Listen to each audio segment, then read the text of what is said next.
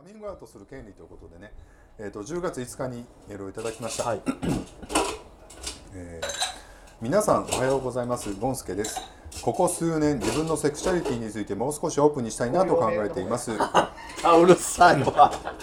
あんたさ、その、読む時になったら動いてさ、絶対ちゃちゃ入れてくるやんか。今の言うたからわざと言うたんですよえー今度同業者の自主せ勉強やな、ちょっと濃いめんつやろか。ええかな？今度同業者の自主勉強会で僕自身が企画して発表する機会があるときにセクシャルマイノリティのことや自分のことを話してみようかなと計画していますというこ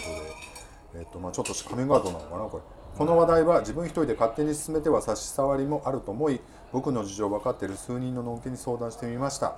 全員に辞めるべきと言われました。みんな僕がゲイであることを受け入れてくれて普通に接してくれています。でもそれは個人と個人の間が間柄だけのことのようです。僕はカミングアウトすることでデメリットもあるでしょうがより自分らしく生きられて今の仕事関連、えー関連もしやすくなる面も多々あると考えています。大変理解のあるのんけの人と思っていた人人にもそうか頑張れとは言ってもらえなかったです。セクシャルマイノリティが、えーカミングアウトする権利についてもうちょっと知ってもらわなければ考えてもらわなければならないのだなと感じました。以上またメールしますということでちょっと難しい話題だけれども、ありがとうございます。ありがとうございます。そう、私さっき近況で言うの忘れてんけど、はい。私あのえ実家に帰ったって言ってないよね？あそうカミングアウトした言うてましたよこあ、この間言ったっけ？うんそうあそうこの間実家のお母さんにカミングアウトしたんですか、うん。あ、言ったっけ？あなんか聞いたかも。この間言うてた。あななんかツイッターかなんかで見たんかな？俺は聞いてないよ。言ってない多分。ツイッターで見てるわ。かああそうかそうか。This is a groove thing. 前はだからの収録の後に実そうかそうか。家帰ったんですよ。で、あの敬老の日に。ツイッターで見たよ僕。そうそう。ツイッターで見たで敬老の日にね帰って、で兄貴と、まあ、母親でうちまあ父親亡くなってるんで3人で喋っててでなんかもうすごいなんか結構ずっと長く話しててもう夜中の2時ぐらいになって、もう寝なあかんなってなったぐらいの時に「ちょっといい?」って言って、私の今後の人生のことにちょっと話していい?」みたいな感じで言ったら2人が「え何?」みたいな。そう。いやもう結婚とかせえへんねもう自分はとか言って「ええそうなの?」とかってなって「なんどうしたん?」とか言っていわゆるさセクシュアルマイノリティってやつやねんかって言ったら「え？っ?」てなって そう。ななんかすごい兄貴がでもニヤニヤしてなんかニコニコしだして、うん。兄貴が。なんか、意外な反応や知ってたよみたいな感じいや違うと思う。ね知らへんかった。なんか兄貴はだからなんで結婚せえへんねやなと思ってたけどなんかもうそういうなんか中田秀みたいなもんやと思ってたってよく分からんこと言われて。一応なんか結婚なんてさみたいなしたけりゃするけどしないよみたいな。なんかそういう考えの人こだわりなんかないよみたいな、俺は俺さみたいな。雰囲気やな、なんかあの自分も、あお前もそういうもんなんかな。中田秀みたいなもんやと思ってたとか。だからまあね秀子姉さんもそれは。いろいろあるわよと思いながら、そうそうそう。いやまあまあそうやねんけど。いや自分はもうそもそももう小学校の時点で結婚できへんっていうかもうそういうんじゃないと思ってたとか言ったら、なまあ母親もちょっとびっくりしてて、うん。ああそうなんやみたいな感じだけど、まあ、兄貴からしたらすごいなんかちょっとなんか弟のなんか人間っぽさを見たらと思ったらしくって、うん。なんか結構それはねなんかなんかそこから急になんか仲良くなったっていうかもともと兄貴と自分って結構10代向こうは割とやんちゃやったし、自分はめっちゃ優等生タイプやったからこうえ？え？もう一回聞いてあたいはあの優等生タイプやったからえ？球長さん球長さんしてたから。だから兄貴からしたらちょっとなんていうの面白くないわけよなんかその弟の方が真面目で結構、まあ、親大人からはこうあんたはチャランポラしてるの弟はししっかりしてるみたいに言われてたからなんか言ったらこう隙のない弟みたいに思ってたらしくて、でそれが実は40になってる時聞いたら実はもう昔からもうガチお姉で。もうそういうのを隠してもうすごい生きづらく生きてたんよ実はとかって言ったらなんか急に兄貴が「なんやお前も」みたいな「そんなんあったんや」みたいな「お前人間らしく生きとったんや」みたいな感じになってすごい逆になんか兄貴もなんか後日電話とかあって「いや俺はいいと思うよ」みたいな、うん「自分らしく言ったらいいっていいと思うで」って言われて「あこんなこと言うんや」みたいな感じで。自分はだからカミングアウトしてよかったなと思うしまあ母親からもなんか母親に対してはねだからあなたは私のことをその何も問題なくその優等生みたいに生きたと思うかもしれんけど実はめちゃめちゃ大変な人生をこのに30年生きてきたのよって言って、親から見たら何も問題なく来てると思うけど子供なんてそんなものなのよって言ったらそれはなんかすごいちょっとびっくりしてたけど、でもなんか結局はその後も LINE で母親と連絡してて、あのいいという、まあ、自分らしく生きたらいいと思うよみたいな感じだった。から、まあだから本当何も問題なくっていうか、えーこんなんやったらもうもっと早く言うたらよかったみたいな感じでした。まあでもええタイミングやったかもしれないですよねその時はねちょうど。まあタイミングもあるし、まあ、じ世代あの時流もあるよね。だからこんだけこう LGBT って言い出したのってここなん数年やから、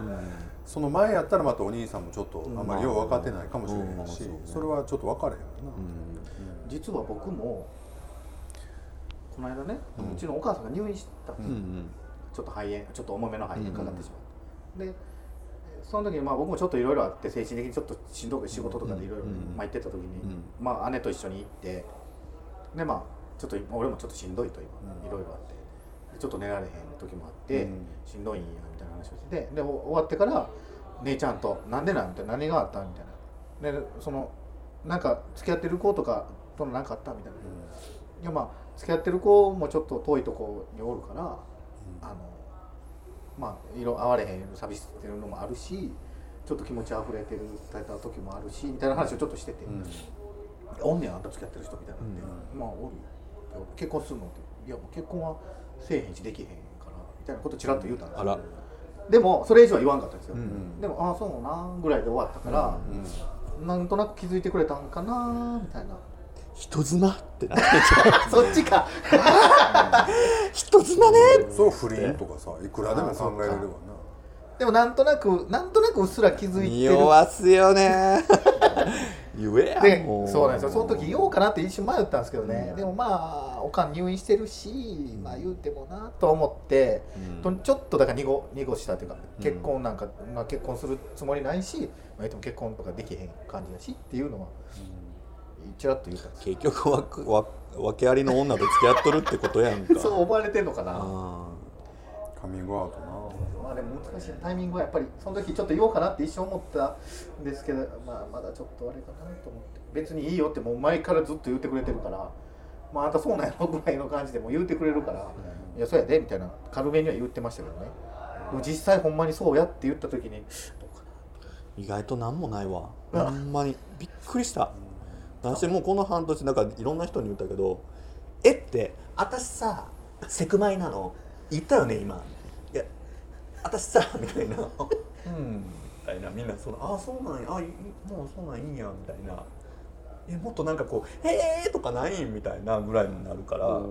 なんかそんなもんなんやなと思って今の時代。へえって。なカミングアウトね。それで結婚せえへんねやみたいな、まあ職場にもよると思うんですよね。あおるおる環境。もううちはだからどっちかというと結婚してないとおかしいっていう環境やから、仕事の関係の人にはちょっと難しいかなとは思いながら。いいやんなんかあのなんかさなんか羽のイヤリングとかさすごい垂らしてさとか細いチェーンのさピアスとかありましたね昔ね。そういうのとかでもなんかその羽とかセクマイだけがそのわざわざそう表明しないといけないっていうところは面倒くさいなとはすごい思ってたわけね、昔から、ノンケアと別に何も言わんでも、あこれ彼女なんとかって言ったらそれで話進むけどそのゲイの場合だけはなんかこうカミングアウトっていうことしないといけないみたいなした方がいいですよねみたいなことってなんかちょっと面倒くせえなとか思ってたけども。まあでもやっぱりそういうことをしてこうそういう人がいっぱいいるんだなっていうことを言ってあげた方がお互いに幸せになるんだろうなっていうのはちょっと思ったりもするけどね。まあ変な気使われんで済むからね。なんかあそういうもんなんやみたいなのがあるしね。そううね、んまあ、ちょっと後で言おうかなと思ってこの間ね映画を見に行きまして「えっと、愛と法」っていう映画ね。南さんのドキュメンタリーの映あ画弁護弁護士の夫婦がいるんでしょ？南南森。で。はいはいはいやってであの一橋の人の弁護したりとか、あとはあの女性器をちょっとあれ何やったっけな？なんとか。あろくでなしろくでなし子の裁判とかも担当してて、まあ、そういうドキュメンタリーをこの間見に行ったんですけど、まあ、あの見ててもやっぱりそのまああの人はその親にカミングアウトとかをししてるわけよね。だからお父ちゃんが亡くなった後でお母さんとお兄さんがそういうことをしててまあでもなんかそのした時にはすごい揉め揉めたとか割とギクシャクはしたけどもまあなんか時間が解決するみたいなことを言ってたりとかして、まあカミングアウトなかなかでも一般ができへんやんその家庭の事情もあるし、うん。難しいなと。まあ人それぞれやと思うんですね。その家庭いろんな家庭があるからそれぞれ家庭によって違うやろうけどで南さんの場合はちょっと自営業的なところあるやんか。自分で事務所してるから。だからある意味そういう向こうから切られたらもうそれで自分からどんどん仕事と頑張れるっていうスタンスの仕事の仕方もあれば普通にサラリーマンとか、まあ、パートとかバイトとかやったら人間関係悪くなるだけですごい仕事難しくなるっていうところやったらねやっぱりそれは全然考え方変わると思うから。まあだからできる人がしていって、まあ、そういうのがどんどん溢れていったらいいかなっていう感じで僕は今思っていて、まあ、そのできにくい人はいっぱいおると思うから、別にそれは隠して生きていったらいいと思うし、でこっそりそう、まあ、こういうポッドキャストとか、まあ、そういうね YouTube とかでこう発散してくれたらいいかなと思ったりはしますね。なんか最近フェイスブックとか見るとやたらなんかねちょっとコンサル系の方人とかなんかそういう人に何かを企業実習みたいなのする人もうなんか軒並みみんな LGBT みたいなのことをしない企業が依頼されてとかねなんかわーっと結構みんな めっちゃ話題にというかよく本当にみんなもう普通の投稿に出てくるけどでも結構なんでそれなんかなんでこのノンケのこの人にそんな LGBT の依頼すんねやろっていうぐらいなんか多分依頼先はないんだなっていうのはね思思ったその社内で例えばその人人事の人に対してそのスタッフが例えば LGBT の人がいたらどうケアするかっていうレクチャーとかをなんかのんけのそういうコンサルに頼んだりとかするからもうなんかそれってなんかもうなかなかその当事者の気持ちも含めて伝えるのって難しいよな。難しいしまあ当事者だからってそういうことがレクチャーできるかって言ったらまたそれは違うやん専門職としてね。でもなんかやっぱり両面分かってなんかその客観的に言うこととその当事者の気持ちのやっぱり両方分かってる人がもうちょっと増えた方がいいそれはそうやなんか当たらず触らずもう傷つけないようにこう言ってあげてくださいねみたいな感じのことばっかり言ってもなんかそれを言われて当事者が本当はどうなのかみたいなこととかも割とその辺パサッなんていうの割とはっきり言うあの言った方があの意外と気使われても困るんですよみたいなこととかも本当はなんか伝えた方がいいやろうし。なんかまあでもそういうのってやっぱ勉強しないとあかんよね。だから LGBT とか言ってもほんま T とか B とかってあんまり前から言ってるけどあんま分かってなかったりするから。もうなんかにわかな情報でなんか、あの言ってそれがまた広まってみたいなのが、なんか変な二次災害みたいにならんかったらいいのにってまあそれやったらそれでちゃんと正しいそういうなんていうのかな、うん。講習受けたりとか、あのなっていけばいいのになみたいな。そうそうそう。ん。みんななんかネットで拾ったなんかにわかな情報で割と人に教えたりとかしてたりするから、それは怖いなと思ったりしますけどね。怖いしね。結局なんか悩んでるのって若い人が多いんですよね。でもうこのぐらいの年になってくると、ある程度自分できてきてるから、こうしようああしようとか。でも逆に考えたら僕らの世代も生き残った人らなわけよ言ったら、で多分、まあ、悲しい話やけどそれでちょっと屈折してしまったりしした人は今まで生きてこれなかった人も多分いると思うから、そういう意味でこう、まあ、その辺はちょっと優しくしてあげてほしいなと思ったりするわけど、若い人らにねなんかそういうのをもっと、今の僕らとか企業のどうのこうのじゃなくてほんまに若い子らに何か伝えてあげないとっていうのはすごいなんか思うなと思う、ね、これぐらいの年になったらもう自分である程度はもう僕は言うよとか、まあ、タイミング測って言おうかなとかもう俺は絶対言わんとかいろいろあると思うんでやっぱ若いもう迷ってるどうしたらいいかなと思ってる人らにもうちょっとなんかね伝えれることがあったらいいのになと思いますけどね。私もだからその間この間人生相談員とかやってたから、まあ、自分の立ち位置とかをもうちょっとはっきりしてやったらさなんかそういう子供がそういう抱えてるおお母さんだったりとか、その抱えてる高校生とかでもさなんかそういう当事者の相談に乗る人なんやっていうふうになっていくともっといいんだろうなと思って、ね。と思う。な。そうね、まあ、ちょっと映画の話戻ると「その愛と法」っていうのはだから家族の物語なのだったのね。だから。でそのゲイカップル南さんとそのゲイカップルの人もちょっと家族を作ろうとしていろいろ頑張るみたいなところも映像として出ててああなんかすごい分かるなと思って。ほんで同い年ぐらいなのよちょうど。その南さんとかあのカップルと僕が、だからやっぱりみんな考えること一緒なのかなと思いながら見てましたね、ぜひおすすめなんで見てほしいなと思うけど多分大阪では公開多分終わってしまってると思うので、まあどうにかして見てください、でも子供といえばねこの間なんかあのうちあの会社社長があのゲイやから、うん。で2人でなんかイベント出てたとこに、まあ、自分の知り合いのレズビアンの女の子がイベントに遊びに来て、なんか自分にじゃないんだけど社長に「ねえねえ」とか言って、うん。なんかまあビアのカップルなんだけどなんか子供欲しいと思ってて、だからその社長か足のどっちかのその精子提供というをなんかそういうのとかって考えてたりしないとかって言われて、もう二人ともキーってなって「そんなの無理や!」ってなってんけどそれななんで無理かって言ったらなんか想像したのなんかやっぱり自分の精子を提供して子供生まれたら、自分のもうやっぱり自分のこうなってな想像しただけで「もうああ!」みたいなもうもうその想像しただけで愛情がぶわっと湧いてきて。あやっぱ子供ってすごいなと思ってやっぱりそのそれぐらいねなんか自分がその自分の DNA を子孫を残せないっていうことに対してこうそういう気持ちに蓋をしてるもう無理やと思って来てたからね、うん。だけどあでもそうなんやと思って本当に気の合うビアンの子やったら別に提供して体外受精なりして子供を産んでそ、まあ、それ前この間のあすこさんの話もないけど、あ育てるってありなんやって思った瞬間に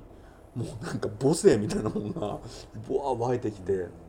ああでもこういうことやなあ思っあーどうなるね。でもそうやってどうどうなるんやろな。こう揉めたりせんのやろかとか思ってまあそうね。仲悪くなった時にどっちが子供みたいななるやろうし子供が大きくなった時に親のその2人のねあのまあ言ったら判断で子供を作って子供はどう思うんやろなとかいうのもちょっと思ったりするけど、まあ、ちょっと考えなあかんことはいっぱいあるやろうなと思ったりはする。なん。かやっぱあんまり身近な人からそういう提供してもらって別っていうのは難しいね。もう本当のもうすれ違い際みたいな人にもうお願いしてなんかだからそれこそその精子バンクみたいなとか卵子バンクみたいなところで、アメリカとかそういうのってあるっていうやんか、うん。だからそういうもう顔全く見えへんけど、まあ、スペックぐらいは指定できる、だから人種とかそのぐらいは指定できてもうお金払って解決みたいな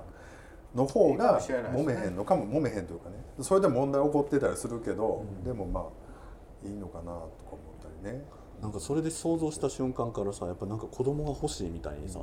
ちょっとなったもんな数日間、うん、見てみたい。育てたい。あたりの DNA みたいな。どうなるんですかね可愛いに違いないみたいな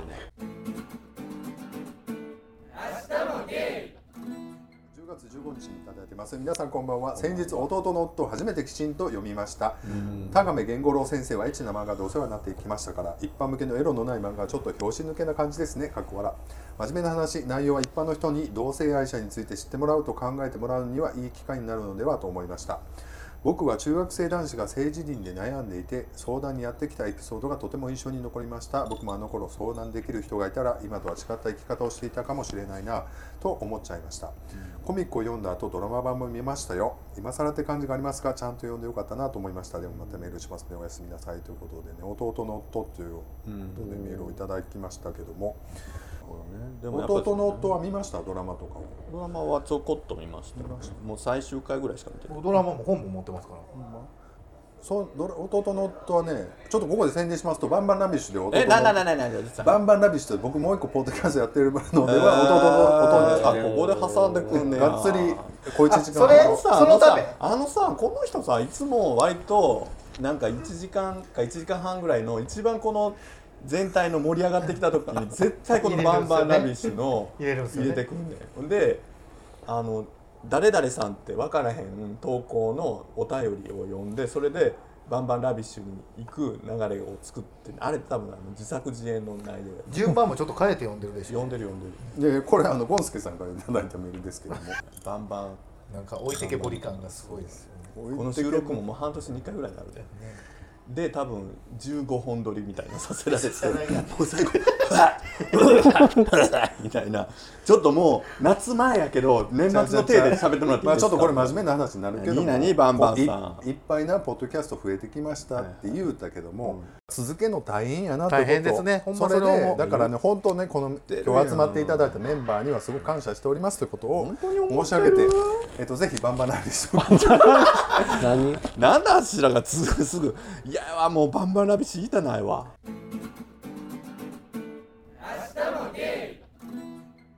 あのツイッターでねちょっとお便り募もうなんかレビューとか1ばっかりつけたろ。DM いただきました、えー、と10月16日にいただきました、えー初めての、メッセージいただきます。ありがとうございはじめまして、え4年ほど前にポッドキャストでこの番組見つけて以4来年ほどおいえーいつも楽しく聞かせていただいてます。ジンと申します。ありがとうございます。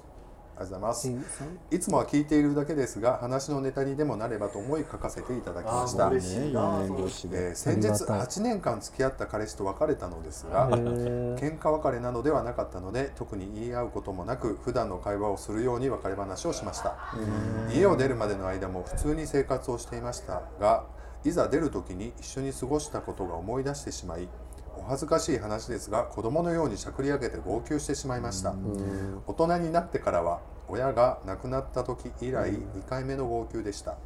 皆さんは大人になってから号泣、えー、かっこ特に恋愛事したことはありますか、えー追伸。ふーみんさんの声や口調が元彼にそっくりで初めて聞いた時ドキリとしました。それではとこでジンさんから、えあら。のんびり喋る人やったーいただきました。まったり系のありがとうございます。いい男やったんちゃう？まあ号泣ですけどもちょっと今ラブラブなキャンディーさんからちょっと号泣号泣といえば。号泣という号泣といえば、でもありますよやっぱり、うん、恋愛事で、ね、前の人の時も結構泣きましたもんね。前の人の時はでも結構4年か5年かぐらい、結構長かったですもんね。あんたが泣くの？まあ向こうも泣きましたけどね。なんで？そのまあ別れようかみたいな。あそうなんや。あしやそうやな昔。あのキャンディーさんに振られた時かな泣いたのあその安い小芝居は何なんですか？あ僕そそういうなんかベッチーさんとかちょっと興味ないんで。もう一人でばそのだからねこう。いやその振られて振られてそんな来たことないし泣きました。うん。泣くか号泣ね。僕前の彼氏と別れ別れた時はちょうどその前に親が死んだ時に割とちょっと僕泣いたんですよね。号泣号泣というかまあちょっと。なのでねそんな号泣はなかったですね。まあちょっとまあ泣くことなかったかな。でもちょっと悲し寂しいなっていうのはしばらく半年ぐらいはちょっと思ってましたけど。でも泣く泣けるっていいよね、私だからずっと泣いてなかったけどやっぱね春まで付き合ってた元彼の6年間もうしょっちゅう号泣してたもん、へ相手の前でも泣いたし一人でも泣いてたよ。やっぱりきっかけがなないとなんでしょう？僕もだから今の人もそうですけどなんやろうな。なんか気持ちが溢れるんですよ。うん。なんか寂しい。今までそんなことなかったのに、なんて言ったらいいの別に会えんくてもなんてことなかったんですね。今までの人もまあずっと一緒に住んでたのもあるんですけど、でもなんかねダメなんですよ今の人。なんでやろう。ちゃんとした人とやっと好きになってんて。めっちゃ気持ちが溢れるんですよ、うん。なんか今までってさすごいなんかこうなんかなんていうのかな。気持ちで付き合ってるっていうよりはなんか頭で脳みそで考えて付き合ってる感じしたのよ。なんかすごい理屈っぽかったし、頑固やしなんかいやもうもう指こもうこうやって手身振り手振り。いやなんかこうやんかみたいな感じで言ってたけどほんまの自分もそうやってこの元彼とその付き合った6年間はもうそういうんじゃなくってなんかこうもう衝動というか、なんかもうやっぱりこう抑えられない。その愛情とか怒りとかもそうやけどなんか全部がもうコントロール不可みたいなぐらいこうわーっと出るからこそやっぱり一緒にいたいと思うみたいなのもあるからいやそれはあなた今いい恋愛してるってことですよ。あなたいいんですよそのまま。キラキラしてこの壺だけ買えば。幸せになれますから。ほんまに溢れますね今。でもやっぱりこう好きになるっていうのは素晴らしいことですよね。いいことやと思った辛いけどやっぱ苦しいし会えない日とかってめっちゃ寂しいんですよ。こんな思ったことないわよぐらいこんなことあるこの年で何言ってんやろって思いながらも寂しいいやーでもこんなことをキャンディーちゃんの口から聞けるなんて感動しますよ。よかったわ。もう8年番組終わってきて僕は本当良かったなってやっとキャンディーちゃんが芸になったっていうか。じゃあじゃあじゃあもうやっとな人間になったやっとよやっと人のあの気持ちがね人としてね。痛みが分かるようになってるってことよそれは。で今ね今まで僕否定的やったことがすごい今あの否定的じゃなくなってるというかもういろいろやりたいなと思うことがいっぱい出てきて。あ本当？何？例えば。だまあ言ったらあのパートナーシップとかもうん。別に僕いらんと思ってたけど、そうやね。結局相手次第やもんな。やっぱこの愛情この人みたいなやったらなってもいいかな。それが間違ってたとしても、この人とやったらちょっとしたいかも。って思そうやねんな。だからこう今ツイッターとかでいろいろわわ炎上してる案件がいろいろあるけど結局なんか仮想の敵とか仮想の味方についてわわ言ってて本当に好きになったりとかしたら理屈じゃなかないところがいっぱいあるやんか。だからそういうとこみんな無視してさなんかこうそれは正しくないとかそれは人としてどうのこうのってこう上から喋るからどんどんこじれていくよねやっぱりねだから。違うんですよこれね。好きやから一緒になりたいんですよ。それが何年か後にダメになるかもしれんけど今の気持ちはやっぱ大事にしたいなって思うから、この先ね僕らが一緒に今めっちゃ一緒に住みたいと思ってるけど、まあ向こうは向こうでいろいろ事情あるしこっちもまあ仕事もあるし、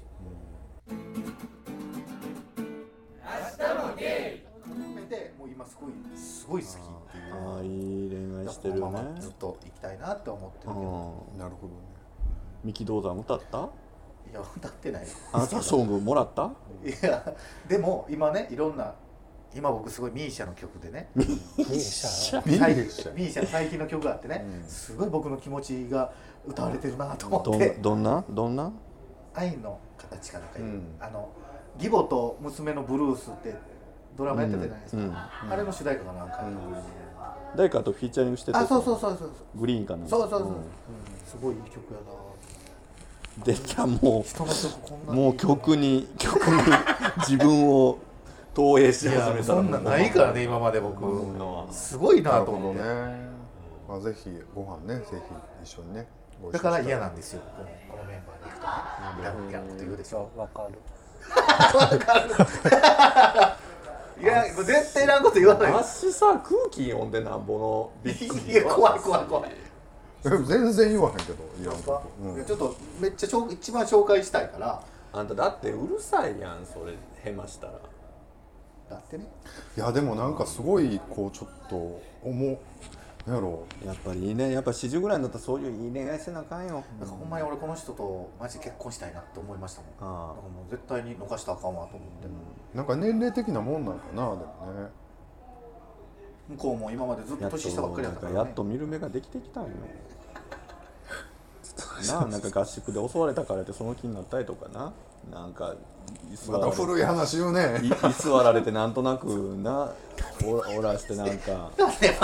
なんかトイレ掃除せんとか怒ったりとかやな。なんかもうそんな。でもなんかすごい今こうあわ古い話言ったらいろいろ思い出してきたわ。なんかこ それもこれも今日のため。今の今のな今のためうよ。いやそんなことになってるなんてすごい感動的ですわ僕的にはでもそれはすごいね。なんかね。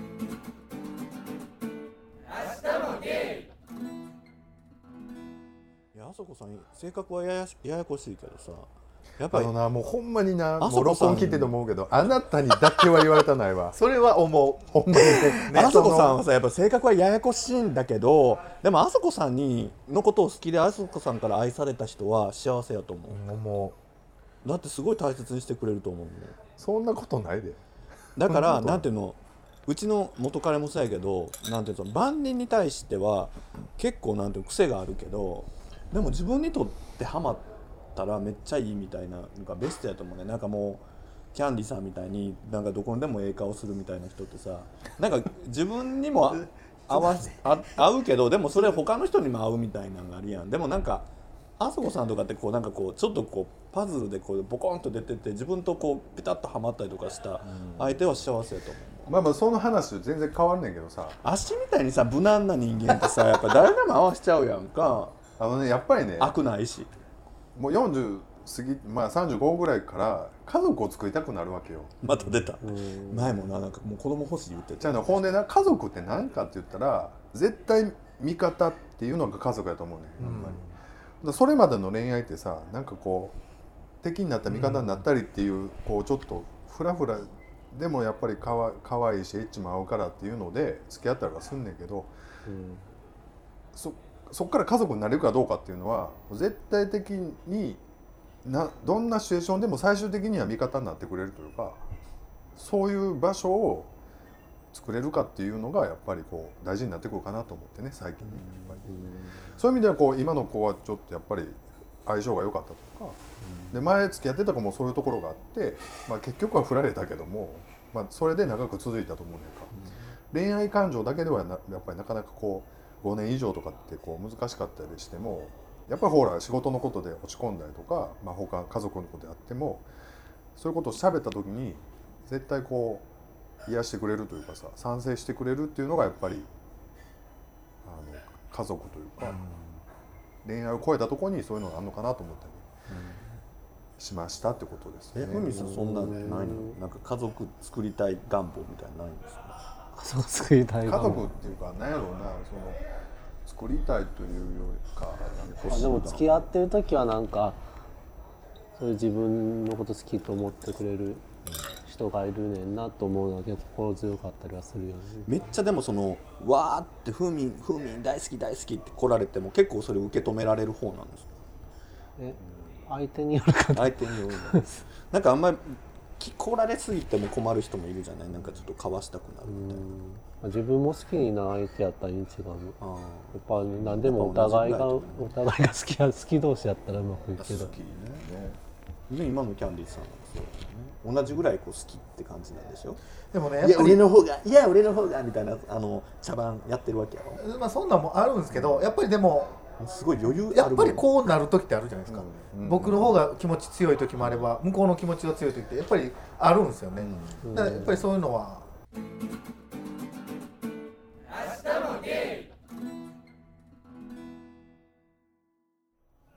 あみんな LINE って何を送るの？ちょっと何を何おはよう何をぶち込んできたおはようみたいなスタンプ から始まって。デートとかする人にななんか LINE 送ってねって言われるけど何送っていいんかいつもよくわかんない。たわいのないこおはとなのようでいいじゃん、おはようとか恋人とかじゃないし。でもちょっと自分がいいなと思ってる子やったら例えば今日昨日これ食べてんけど今度一緒に行かへんとかさこれ美味しそうやけど今度一緒に行かへんとかそういう気持ちが湧いてきたりはしないの？なんか分からんけどいやなんかそんな勧めたりとかしたらうざいかなといや進む進めるというか一緒に行かへんってことやで。一緒一緒にデートせえへんとかさ。